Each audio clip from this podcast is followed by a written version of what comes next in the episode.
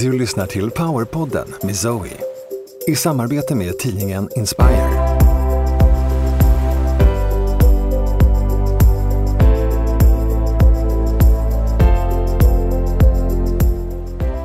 Zoe är en av Skandinaviens ledande spirituella lärare. Genom tv-succén Livet på andra sidan och den bästsäljande boken Mastering the Art of Success med Jack Canfield delar hon sina unika koncept Be an Attractive Magnet och Nordic Light Healing med hela världen. Varmt, varmt välkommen till ett nytt avsnitt av Powerpodden med mig Zoe och idag är ju Kiki med mig också. Är du där Kiki? Ja men visst, det är jag Zoe. Hur har du det? Jo, det är bra. Jag befinner mig utomlands nu faktiskt. Jag kunde äntligen ta mig iväg här utomlands. Jag brukar ju vara eh, i solen på vintrarna. För det mesta försöker jag i alla fall att vara för jag känner att jag mår mycket bättre av det. Så eh, jag känner redan nu att energin börjar komma tillbaka. Jag har varit här en vecka snart nu så det känns eh, jättehärligt verkligen att få lite sol på näsan och lite mer energi. Hur är det med dig? Ja men det kan... Jo men det är bra med mig tycker jag. Eh, det känns som att året har eh, kommit igång med en rakethastighet. eh, men, det, men det är verkligen skönt att vara ute ur 2018 som ju var ett utmaningarnas år. Så att jag gläds åt det nya som är på väg faktiskt. Ja men det känner jag också. Det, det är ganska skönt att 2018 är, är över. Så ser fram emot nya, nya härliga äventyr på ett lite, lite bättre sätt kanske än 2018. Ja. Mm. Ja men det tror jag och jag tror faktiskt att det är så för många. Eh, I alla ja. fall väldigt många som jag har pratat med redan. Eh, ja men verkligen. Men du Zoe, vad är det vi ska hitta på idag?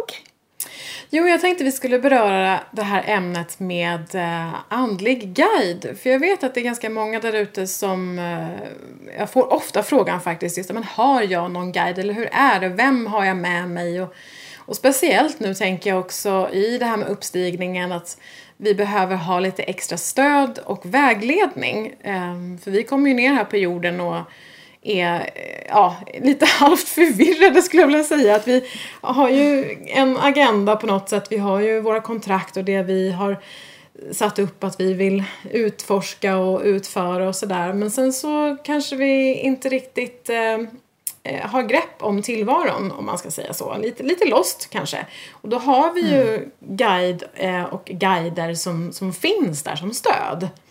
Så det tänkte jag att vi skulle prata lite grann om idag. Så. Men visst är det så att det finns en guide som är mer framträdande än de andra som, som vi står närmare och som vi kanske i första hand kan vända oss till? Ja, alltså jag ser ju det så i alla fall. Jag vet, jag vill också bara nu så här i början säga att eh, jag utgår ju helt och hållet som alltid från mitt perspektiv och mina upplevelser av det här med andliga guider. Eh, jag vet att det finns en uppsjö av olika eh, tankar och upplevelser av det här med guider och alla har ju sin bild. Så att eh, det som resonerar med dig, du som lyssnar, ta det till dig. Eh, är det någonting som du känner att nej, det här håller inte jag riktigt med om, så det är helt okej. Okay. Men så som jag ser det då så har vi ju som en person inom citationstecken som, som eh, en guide, en, en guide som är som huvudguide för varje enskild individ. Och eh, den här guiden är ju som huvudansvarig för dig då. Eh, och eh, har hand om hela din, din resa. Det, man kan ju också byta guide, nu går jag lite, lite händelserna i förväg. Men, men oftast, om man ska göra det lite enkelt så är det så att man har en guide som är huvudansvarig under sin, sin livstid. Och med huvudansvarig menar jag att Eh, den har stenkoll på vad du har bestämt dig för själv i det här livet att du vill utföra eller utforska vilka karmaknutar du vill lösa, vilka läxor du vill lära. Det här kallar jag för själsliga kontrakt, vilket jag antar att vi kommer beröra eh, i ett senare avsnitt också för det är ganska stort ämne och så. Men man sätter ju upp som eh, som, men som kontrakt kan man säga inför sin inkarnation. Att det här vill jag eh, uppnå helt enkelt under min livsresa. Och huvudguiden har ju stenkoll på dig och eh, finns där som stöd hela vägen. Så, så, så kan man väl övergripande se på det här med just att man har en guide som är som huvudansvarig. Så. Men hur väljs den här guiden ut? Hur är det så? Hur går det till när vi matchas med just den här specifika guiden? Jättebra fråga. Min upplevelse, nu kommer inte jag prata om min guide idag, jag kommer beröra det senare avsnitt, men, men min upplevelse själv är att min guide som jag har haft, ska jag säga, vi är inte riktigt, eh, eh han är inte min guide längre på samma sätt, men eh, i början av min livstid fram tills eh, för några år sedan så hade jag en guide och eh, vi har ju kamperat ihop under eh, många livstider. Så han har ju funnits med mig sen sen Atlantis vet jag och, och hela, den, hela den resan. Men det är som allting i, i universum och hur det matchas. Det är ju din, din själ och det, din själsresa så att säga och den guiden som är perfekt lämpad för att kunna stödja dig på högsta bästa sätt. Så att jag ser ju, man kan se det här som ett, nästan som ett matchningsprogram, lite som en sån här Match.com. Lite så. Eh, träffa din guide på nätdating. Eh, kanske dåligt exempel att jämföra med, med, med nätdating. Men det är lite så att det är som ett, nästan som ett dataprogram. Att det energimässigt så klickar det in. Man, du har dina koder så att säga. Din energikod. Eh, beroende på vad du befinner dig på din eh, själsliga resa så att säga. Eh, och eh, och din, din guide matchar dig perfekt där för att kunna hjälpa dig och stödja dig på bästa sätt. Men sen är ju också huvudguiderna ju huvudansvarig men sen också rekryteras ju andra guider till teamet så att säga för att just kunna stödja dig på bästa sätt. Så att... Men mm. Det är med andra ord en del att hålla reda på. Ja, med huvudguide och andra guider. Men, men skyddsängeln då, det pratar vi också ofta om. Och jag, menar, jag tror de flesta av oss har varit med om någon slags upplevelse där vi verkligen har känt att någon har funnits nära oss och skyddat oss i en situation som skulle kunna blivit svår. Så, så vad är skillnaden där? Ja, och det här, det här tror jag är ganska så vanligt att eh, meningarna skiljer sig åt. Och min syn då återigen är att skyddsängeln är samma entitet, samma energivarelse, samma som huvudguiden. För den är ansvarig för din, ditt välmående, din utveckling, är hela tiden vägledande och guidande där. Så att den, för mig är det så i alla fall, så som jag ser det just nu ska jag säga, allting utvecklas ju, men, men så, så har jag upplevt det själv att eh, när jag har halkat av banan lite grann så har min guide då, min huvudguide kommit som en så, så, kallad skyddsängel där och stöttat upp. Men en del vet jag ser det här som olika. Att man har som en skyddsängel, man har som en, en vägledande guide på ett annat sätt. Så att, men för mig är det samma faktiskt. Man har som en, en eh, energivarelse som är, som är huvudansvarig på alla plan så att säga. Och alla har en huvudguide eller skyddsängel. Men när kommer den till oss? Är det när vi träder in i, i, i, eh, i vår verklighet, höll jag på att säga, men när vi föds? Eller när, när är det som vi första gången kan komma i kontakt med vår huvudguide? Så guiden är ju med hela tiden. Eh, men det är också upp till oss att eh, ta kontakt som man alltid brukar prata om, att man behöver ställa frågor till exempel för att få en, en bättre kontakt. När det är så att man har halkat av banan ganska långt eller att man är i fara, då griper ju eh, guiden eller skyddsängeln då man vill säga in och verkligen kliver in eh, för att rädda dig så att säga, eller rätta upp situationen. Att nu är du verkligen eh, på villovägar här. Det hände mig för några år sedan eh, att eh, guiden verkligen klev in tydligt och eh, nu, nu är du på väg åt fel håll och det höll på att gå väldigt illa.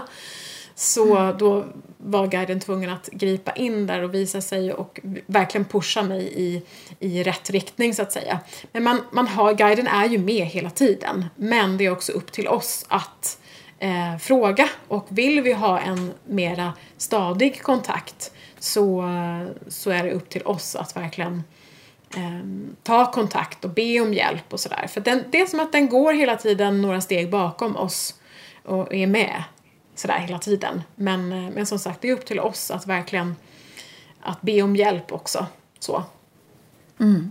Men hur, hur var det för dig, Zoe? Hur utspelade sig den här händelsen? Eh, oj, den, eh, ja, det är ett helt poddavsnitt tror jag. Det är en väldigt eh, knasig historia. Men, men eh, men jag, jag var ju i USA och det höll på att gå riktigt, riktigt illa. Det här var 2014. Jag vet att jag har nämnt det vid några tillfällen på mina kurser och speciellt mina mediala kurser så brukar jag ibland prata om det här just för att det var mörka krafter som kom in och ville verkligen eh, förgöra mig rent fysiskt faktiskt. Eh, och det var, jag hamnade i en väldigt, väldigt eh, knasig situation där de ville ta koll på mig faktiskt. Eh, och eh, mm. ja, det, det var en väldigt jobbig situation och eh, tänker på den eh, än idag faktiskt ibland och har märkt att jag har backat lite grann, tagit det lite lugnare och varit lite mer street smart med mina uppdrag. Att inte säga allting jag gör och eh, vara lite mm. mera också off-grid som man säger, att man inte är riktigt uppkopplad heller och eh, chattar med folk upp, öppet om vad det är för ljusuppdrag som ska göras och så vidare. För att det var vissa mm. ljusuppdrag, väldigt starka ljusuppdrag som hade utförts eh, och där, där vi hade löst upp stora knutar för världsliga saker så att säga. Och där de då fick syn på mig och vad vi höll på med. Eh, och vägledde mig, vill, vill, ledde, vilseledde mig ska jag säga, vilseledde mig hela vägen till USA. Och där så eh, höll de då på att eh, eh, ta koll på mig helt enkelt. Men där blev jag vägledd till en person, det var som att jag blev pushad till en person eh, in i en butik. Och så ställer jag en fråga till henne, du, för jag kände att det här, det, här, det, här, det, det kändes inte rätt. Det kändes inte rätt hela vägen egentligen, ända från Sverige och innan och sådär. Men det kändes inte rätt i magen så att jag eh, bara, det var, som, var ungefär som att någon pushade in mig på den här, på en, i den här butiken, upp, upp för gatan, upp för backen, in i butiken, fram till henne och jag bara, jag hade inte pratat med någon om de här ljusuppdragen för att det var hemligt. Men jag kände bara att henne ska jag prata med. Så helt plötsligt så bara sätter jag mig ner och bara så här, jag måste fråga dig en sak är det här så här så här? Och mm. då tog hon mig liksom i båda händerna och bara No Zoe, no! You don't go there! Så här, jag bara oh shit. Nu är jag helt ute och så här, uff, nu har de liksom verkligen eh, gett mig helt fel. Eh, de grep in, de var via en annan person som kanaliserade. Som gav mig uppdrag och jag litade på henne och den kanaliseringen. Så att jag, eh, ja, det var en väldigt stor läxa. Nu hamnar vi på det sidospåret. Men det, det var en av mina, det, faktiskt, eller min största läxa i det här livet faktiskt. För att jag har ju, som jag sa i de tidigare avsnitten, har bara lyssnat på andra människor utanför mig och inte lärt mig att lyssna på mig själv. Och jag mm. gjorde det exakt samma sak igen. Att jag lyssnade inte alls på mina kroppsliga signaler. Hela min kropp bara skrek nej. Och jag hade problem att boka flygbiljetten. Den blev skitdyr. Rent ut sagt tror den kostade 20 000. Och det var så här, nej men jag ska bara dit för det är jätteviktigt. Så. För att hon, den här personen, hade kanaliserat det här då. Eh, så att jag lämnade ju mig själv helt och hållet och litade blint på eh, den här kanaliseringen, att jag skulle göra de här uppdragen. Men jag mm. själv kände att det var fel. Jag kände att det var så fel och jag mådde så dåligt och jag hade liksom alla fysiska symptom du kan tänka dig. Jag kunde inte äta, jag kunde inte sova, jag kunde inte behålla maten. Ingenting fungerade. Och ändå lyssnade jag inte. Så att eh, då grep min guide in som sagt och pushade in mig i den här butiken och jag ställde den här frågan, den här, är, det här, är det här så här så här? Eh, mm. Och då fick jag en, en, eh, en banning av den här personen och bara nej Zoe du går inte dit. Och då, fatt, och då bröt jag ihop fullständigt. fullständigt. Men då var ju hon där som en fysisk ängel kan man säga och tog hand om mig eh, några dagar. Så att, eh, för jag var ju där själv. Eh, så, så att, det var en, en väldigt intressant historia. Jag skulle kunna skriva nästan flera böcker om den historien. så, mm. Ehm, och, och det var tufft den resan och eh, många månader efteråt på många, många sätt. Men, eh, och det visade sig vilka som var mina vänner också i den situationen. Så att det var ett helt gäng som eh, försvann i den situationen. Så att det, ja, det var nog min tuffaste läxa i det här livet. Men jag har lärt mig att lyssna på mig själv kan jag säga. Jag blir väldigt duktig på att lyssna på mig själv. Så att jag är hela tiden sådär att jag stämmer av med mitt, min kropp, min, mitt instrument var jag ska gå mm. och inte gå någonstans. Så att, eh, ja, lite sidospår men det kan vara intressant också och eh, så som eh, guiden kan, kan gripa in så.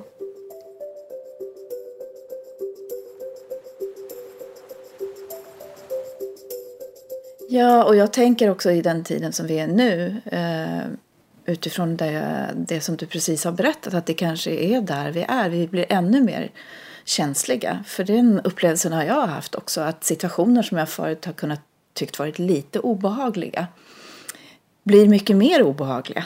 Fast det inte är någonting stort som utspelar sig. Det kan vara ganska begränsat. Men att energierna känns så pass mycket starkare och det blir en annan typ av magnitud när det väl utspelar sig. Så det blir omöjligt att vara kvar i vissa situationer. Absolut, jag känner igen mig jättemycket i det. Jag tror många kan känna igen sig i det. Att det, det går inte helt enkelt. Speciellt sådär i vissa relationer eller vissa situationer att nej, men det här funkar verkligen inte längre. Det går inte.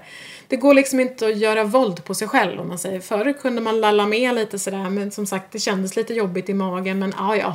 Sådär. Ehm, men nu går det inte. Det funkar inte. Jag kan resa på mig ibland och bara gå ifrån ett ställe eller känna just med, med vissa personer att nej men hon är inte bra för mig, jag, jag ska inte umgås med henne eller det här, det här funkar inte längre.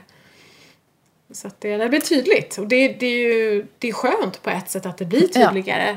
Men också är det lite jobbigt därför att man måste göra sådana konstiga saker som att bara resa sig från en middag eller jag kanske inte har gjort så riktigt men, men i princip faktiskt bara gått ifrån mm. saker och ting och bara nej men det här går inte för mig eh, jag måste pausa eller jag, jag, behöver göra någonting annat. Jag kan inte vara i det här längre. Mm. Eh, men så är det också så att, att eh, porten till andevärlden eller slöjan dit har blivit tunnare. Eh, ja, absolut. Om man jämför med, eh, man säger den, den medialitet som har funnits om man tänker sig kanske i början på 1900-talet eller första halvan av 1900-talet var ganska svårt att komma i kontakt med eh, guider och så vidare för det var ganska trögt och det krävdes väldigt, väldigt mycket av en eh, energimässigt.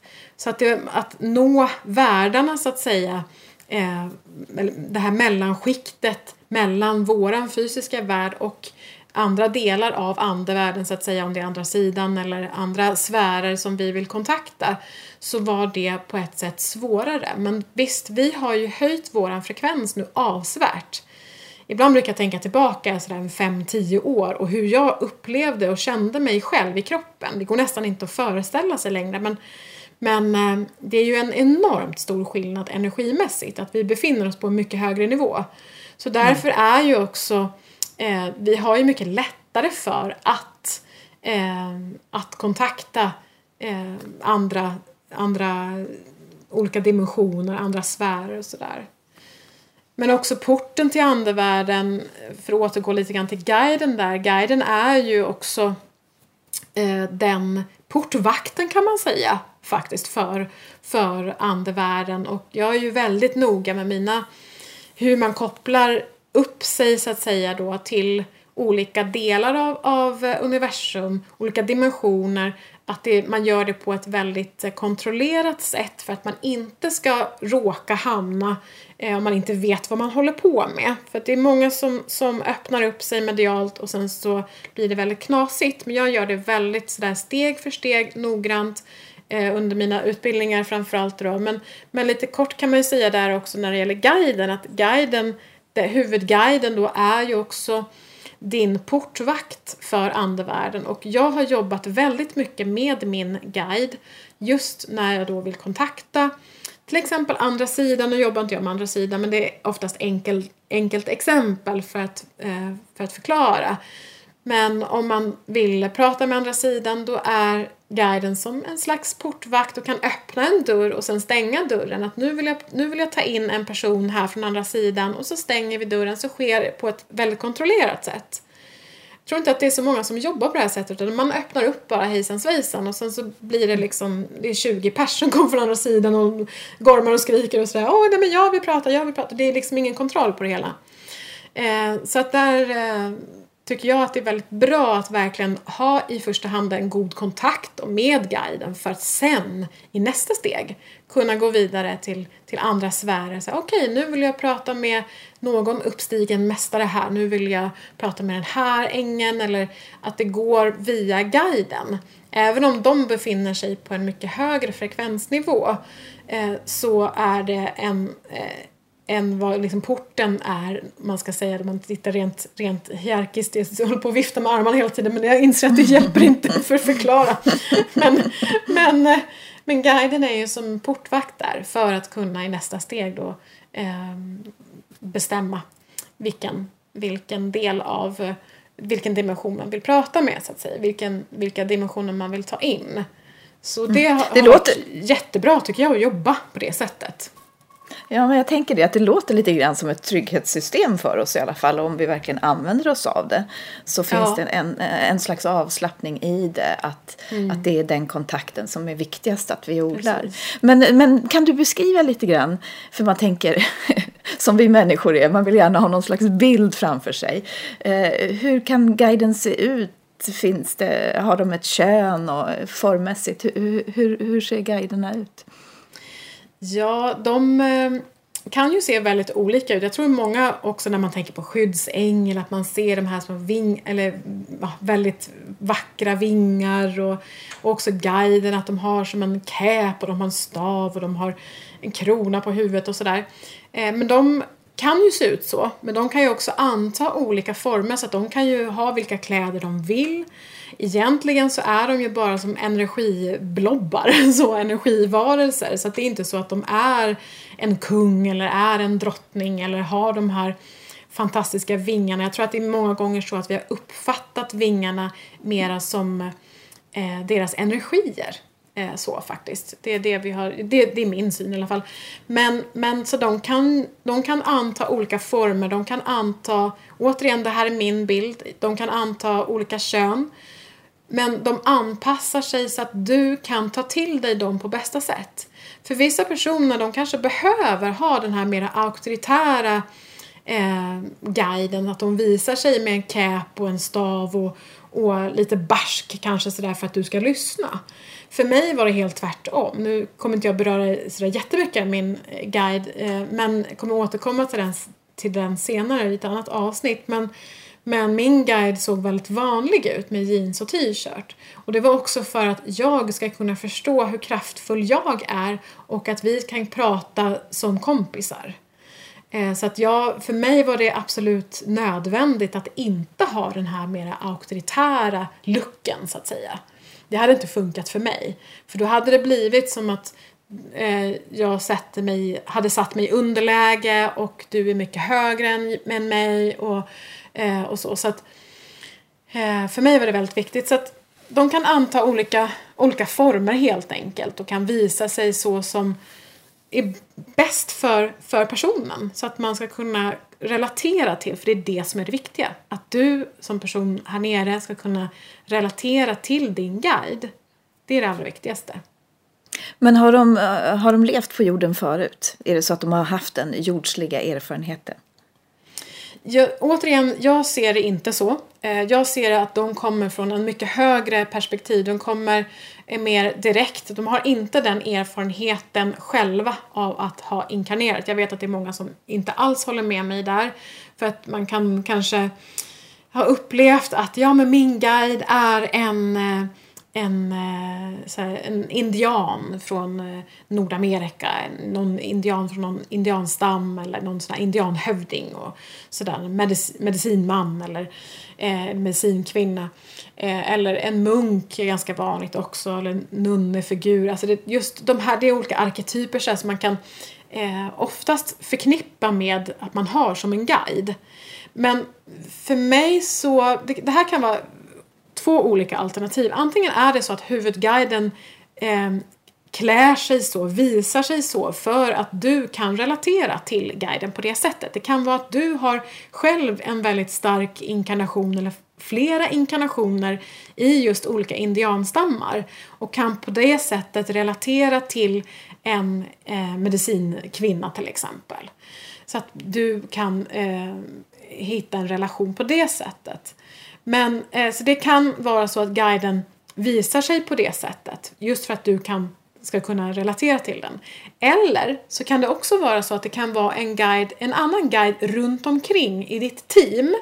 Nu pratar vi inte om teamet idag men, men vi pratar om eh, eh, så att huvudguiden rekryterar ju också andra. Det är inte bara bara eh, guiden som är med dig utan kan också rekrytera andra som hjälper och stödjer på olika sätt. Och i det teamet så kan även den här medicinkvinnan då, eller medicinmannen finnas med och den kan ha varit inkarnerad tidigare. Så att det, för mig är det de alternativen. Men huvudguiden återigen eh, har in, ser jag det i alla fall som att de har inte inkarnerat. De har inte, de, de är på ett mycket högre plan. De är, eh, mycket, har kommit mycket, mycket längre än den själsliga resan så att säga att ha varit inkarnerad. Det är liksom olika steg i utvecklingsnivån där själsligt.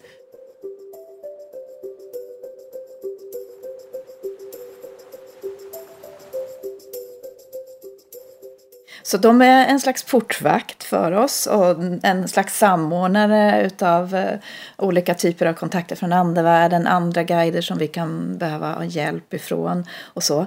Eh, men hur hjälper de oss med, med de här själsliga kontrakten som du var inne på, med vår uppgift då som vi har kommit till jorden för att utföra? Ja, så de är lite som en eh, sambands, sambandscentral kan man säga och ha koll på dina kontrakt och okej nu, är det, nu är det den här eh, läxan som vi behöver jobba med igen. Okej, Zoe lyssnar fortfarande inte på sig själv. eh, hon lyssnar bara på andra hela tiden. Nu måste vi ge henne en riktigt käftsmäll här. Ja, det gör vi. Det låter jättebra. Eh, så att då, då skapas de olika eventen så att säga för att eh, man ska drivas vidare, så att man håller sin livsplan som man har satt upp innan man inkarnerar. Och det gör man också oftast tillsammans med sin huvudguide. Man lägger upp sin livsplan innan inkarnation. Eh, ibland klarar man av det själv om man har kommit väldigt långt. Men, men eh, så guiden finns, finns eh, ofta med där för att sätta upp planen också. Så den har koll på alla dina kontrakt och eh, samordnar de händelser och situationer, de människor som, som du eh, träffar. Och det är inte så att det, det kan låta lite grann som att det är styrt ovanför ditt huvud. Eh, men jag vill bara poängtera här att du är hela tiden med både innan du inkarnerar och under tiden med ditt högre eh, jag, ditt, din högre aspekt, din själsliga aspekt är ändå med i matchen hela tiden, självklart. Plus din eh, aspekt här nere som också är med och samskapar. Jag pratar jätte, jätte ofta om att samskapa eller co-create eh, med sina själsliga kontrakt när jag pratar om lagen om attraktion. Så det är inte så att vi har förutbestämt allting och så är det klart och så bara är vi som såna här Nicky-dockor här nere och bara eh, går omkring och, och, ska göra våra uppdrag så här. Utan det är hela tiden ett samskapande därför att allting flyttar på sig hela tiden också. Så att det är så okej, okay, nu ska Zoe träffa den här personen. Nej, nu åkte den personen till, till Asien. Så det, det, okej, okay, mm. alla har ju sina fria val. Så att det, det, man får hela tiden också, det är som med hela uppstigningen, allting flyttar på sig hela tiden. Så det går egentligen inte att göra några förutsägelser på det sättet utan man har en plan, ja, du har vissa saker som är hållpunkter men, men, eh, och guiden gör allt den kan för att hålla dig på banan och eh, vissa personer kan ju vara lite svårare där och kommunicera med. Så, eh, eh, får man försöka, som, som, eller de guiderna försöker då kommunicera och rätta till och skapa events så att, eh, så att du håller det du har satt upp för dig själv innan du inkarnerar helt enkelt. Men hur, hur kan vi göra för att stärka den här kontakten? För att det är ju på något sätt det som är allra viktigast. Att vi naturligtvis är i kontakt med oss själva men också att vi, vi känner att vi kan ha en stark kontakt och, och kan få stöd när vi behöver det. Ja, jag tänkte vi, vi kan eh, vi kommer beröra det lite grann också senare framöver för det, det behövs nog lite mer tid för det. Men, men jag kan kort bara säga, precis som du sa här, just kontakten med sig själv är det allra viktigaste först. Innan man vänder sig så att säga utanför sig själv. Eh, men eh, egentligen är det ganska enkelt faktiskt. Eh, det kan låta knepigt men, men just att, att eh, som man, precis som man skapar andra relationer, att man öppnar upp för det, man, man ber om, om hjälp till exempel. Det är ett första, ett första steg. Att, eh, jag tror också det vi har pratat om här i början att bara vetskapen om att man har en guide, att alla har en guide, alla har någon som är huvudansvarig, som har koll på dig, som vet eh, vad, du, vad du står inför, de läxorna som du, som du jobbar med och eh, alla jobbiga situationer som du hamnar i och som du är i kanske och, och så. Så att, du, att, att bara känna det, att man har stöd, är liksom halva jobbet. Um, så att, men, sen, men sen finns det vissa saker man kan göra. Men jag tänkte vi kan gå in på det lite djupare sen senare och, och i ett annat avsnitt och verkligen liksom grotta in oss i det så vi, vi får lite, eh, lite hjälp och stöd på vägen. För jag vet att det är många som vill eh, men inte känner att de har verktygen och det, egentligen är det inte så jättesvårt faktiskt. Nej.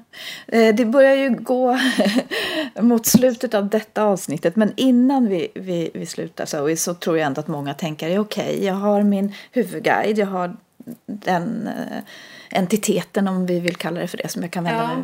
mig till. Men, men andra då som har gått före, som har stått mig nära i det här livet men som har lämnat eh, en, en, en avliden förälder eller vad det nu kan vara. Eh, finns de också med oss på resan? Ja, absolut. De, de finns också med där om vi känner att det är okej okay att de är med. De är ofta med och tittar till oss och, och sådär. Många, återigen, ser ju det här som att man har sin eh, mormor kanske eller eh, sin nära släkting då som sin guide, som sin huvudguide. Men där säger jag också att nej, så, så uppfattar inte jag det i alla fall, att man har sin släkting som sin huvudguide. Men de kan finnas med i det här teamet. Och det är många gånger det som man upplever att men jag, mormor är med mig hela tiden. Eh, och eh, jag upplever det också ibland. Jag har vissa av mina släktingar som, som kommer och, och supportar mig på ett jättefint sätt därför att de känner igen sig själva i mig och kan stödja utifrån det perspektivet som de är eh, och verkar i nu så att säga. Så att eh, farfar kommer ibland och, och tittar till mig och, och eh, påminner mig lite grann och sådär för att jag har ärvt lite saker därifrån mm. som, som han ser väldigt tydligt och så nu har han ett ett annat perspektiv. Vilket är väldigt värdefullt för mig och det kanske inte jag hade lyssnat på om guiden säger på samma sätt men om han säger det då förstår jag för att jag har ju känt min farfar, jag har varit honom väldigt nära. Så att det är väldigt betydelsefullt på ett annat sätt. Så absolut, de finns med, det gör de. Men jag ser inte dem som huvudguider. De har inte den kunskapen, den visdomen som behövs för den uppgiften att vara huvudguide, om man säger så. Men de är absolut med, det är de. Mm. Det var trösterikt, tycker jag. Eh, men du, eh, nu eh, när det är folk som kanske har blivit berörda eller vill komma i kontakt med dig utan någon anledning efter dagens avsnitt. Eh, vad ska de höra av sig någonstans? Ja, det går jättebra att mejla in till podd, p-o-d-d, snabela zoeland.se. Så skriv gärna in dina frågor och funderingar. Vi kommer ju beröra de här olika ämnena säkerligen eh, vid olika tillfällen framöver så att det är värdefullt för oss också att höra ifrån er. Det som väcker tankar och funderingar hos er. Det blir mycket lättare också för oss att eh, svara på om ni återkopplar så till oss. Så det är vi väldigt tacksamma för. Eh, och sen självklart som vanligt så får ni jättegärna dela med er av eh, avsnitten som ni lyssnar på. Prenumerera jätte, jättegärna på podden på iTunes där. Det är väldigt hjälpfullt för oss. Eh, att, att det är många som, som är med på resan och vi kan nå ut till många människor där ute. Vad härligt. Är det någonting vi har glömt innan vi säger hej då? Ja, det är säkert massor vi har glömt. Eh, man kan prata jättemycket om, om det här ämnet med, eh, med guider faktiskt. För det är väldigt spännande och är ett av de ämnena som jag känner att jag verkligen brinner för och har pratat väldigt, väldigt mycket om. Framförallt under mina mediala kurser då, min mediala utbildning. För det är det första steget man tar för en kontakt med andra Eh, världar så att säga eh, i andevärlden. Så att eh, guiden är verkligen en betydelsefull del och för mig har det varit helt avgörande faktiskt i min andliga utveckling och på min, min mediala resa. Så min, min guide har varit väldigt viktig för mig.